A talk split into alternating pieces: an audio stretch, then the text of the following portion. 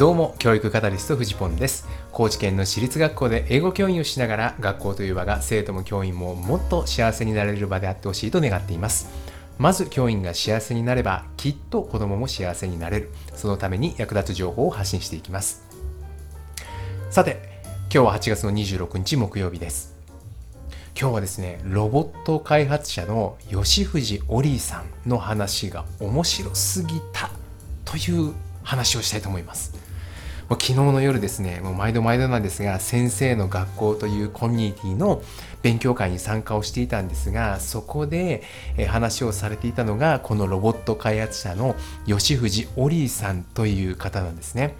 最近未来の武器というそういう本を書かれていて、まこの本がねすっごく面白かったのでこの人の話はもう絶対に聞きたいと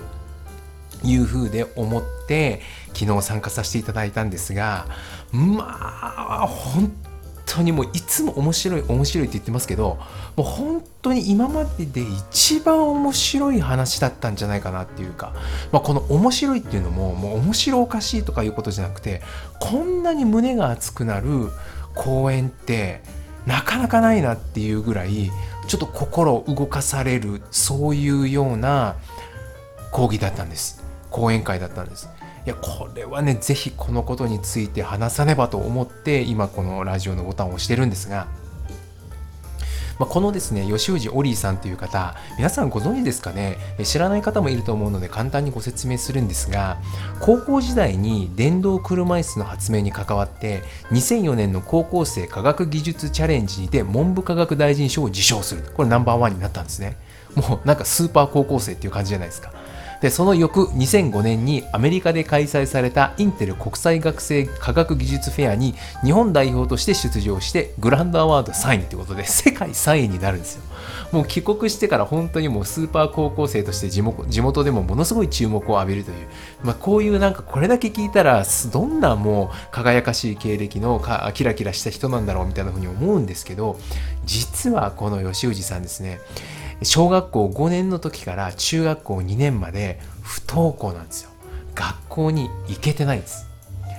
もう本当にねこの時はやっぱ人生の中でもめちゃくちゃ辛かった時期だというふうにおっしゃっていてまあですねその時の経験から出てくる言葉なんかがもうぐさぐさ刺さるんですね。世の中は常に正しくて私が間違っているって当時思ってたっていうんですよ。いやもうなんかすごい何て言うのかな。ちょっと言葉を失うというかなんかそんなような気がします。でもねある時にこの人ふとねいや世界は完全なんかじゃないって気づくんですよ。世の中は常に正しくて私が間違ってるってずっと思ってきたけどそんなことないじゃないかと。いや実は世の中が正しいわけじゃなくて全然完成されているわけでもなくてまだまだ正しくできる改善できること世の中いっぱいあるじゃないかっていうようなことをすごく思うんです。でこの時の経験から自分は何に自分の命を使っていくのがいいのかっていうふうに考えた時に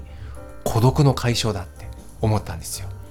孤独の解消これを人生のテーマに定めたいってこう思ったんですね。でその後ですね対孤独用分身コミュニケーションロボット織姫を開発します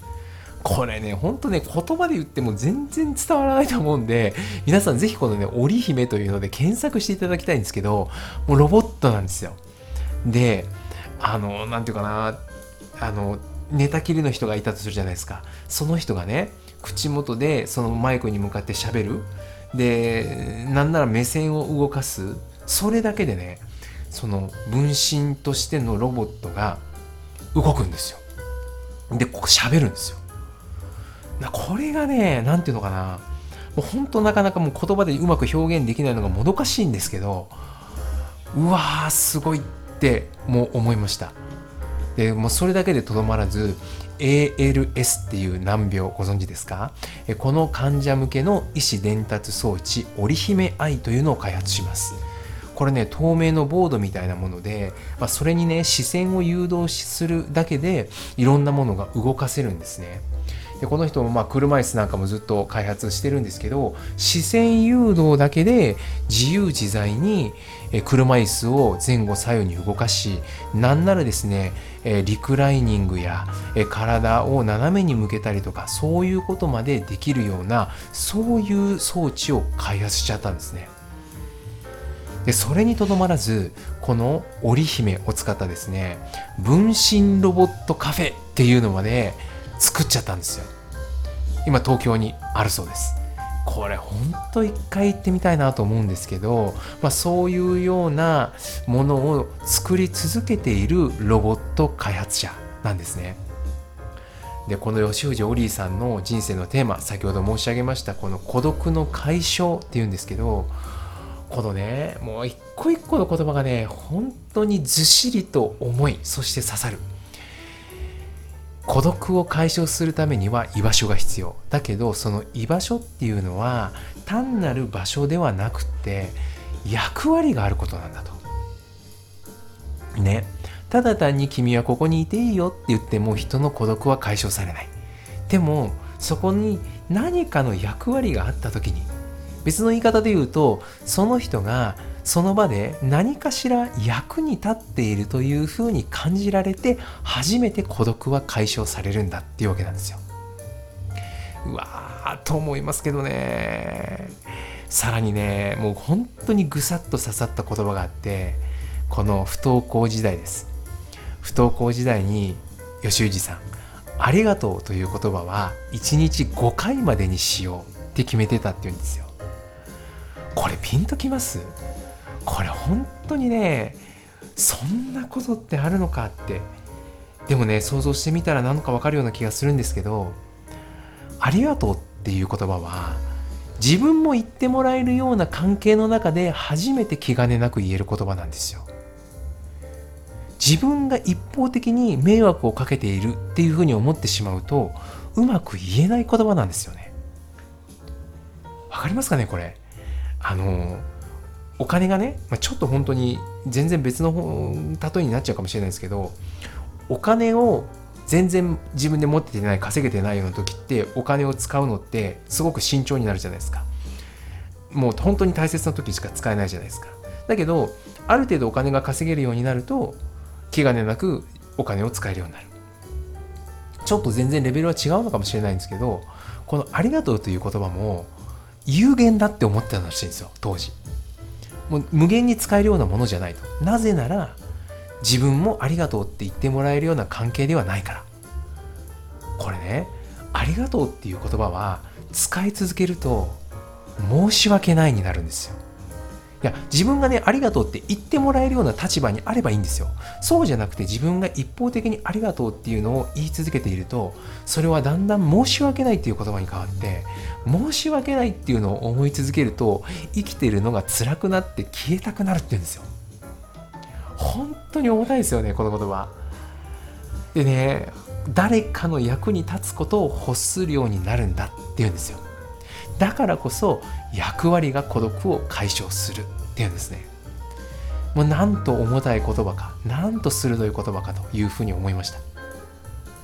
でこの吉氏オリーさん寝たきりとの友人との出会いがあります。バンダさんっていうんですけど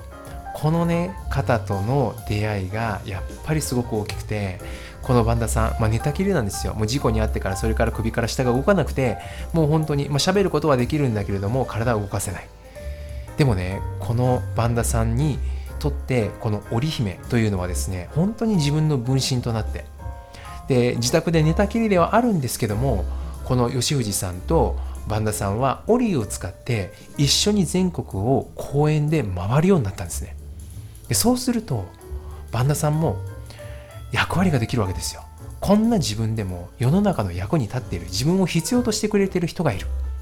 そのことがね本当にバンダさんをいろんなことをもっとしたいこんなことを学びたいっていうふうにどんどんどんどん前にね駆り立てていくんですよね。でいつの間にか、えー、このバンダさんは秘書としてオリーさんのスケジュール管理をするようになり、まあ、そういうことができるようになりビジネスメールを打てるようになりついには価格交渉までするようになったんです。仕事を覚えていったんですねどんどん。で、えー、実際に自分でお金が稼げるようになっていった。これはね自分が世の中の役に立つということを分かったからなんです。人には役割があって誰かに必要とされることで自分らしく生きられる。それを形にし続けるオリーさんがかっこよすぎたという話でございました。いかがでしょうか？何かの参考になれば幸いです。走り出せば風向きは変わる。ではまた。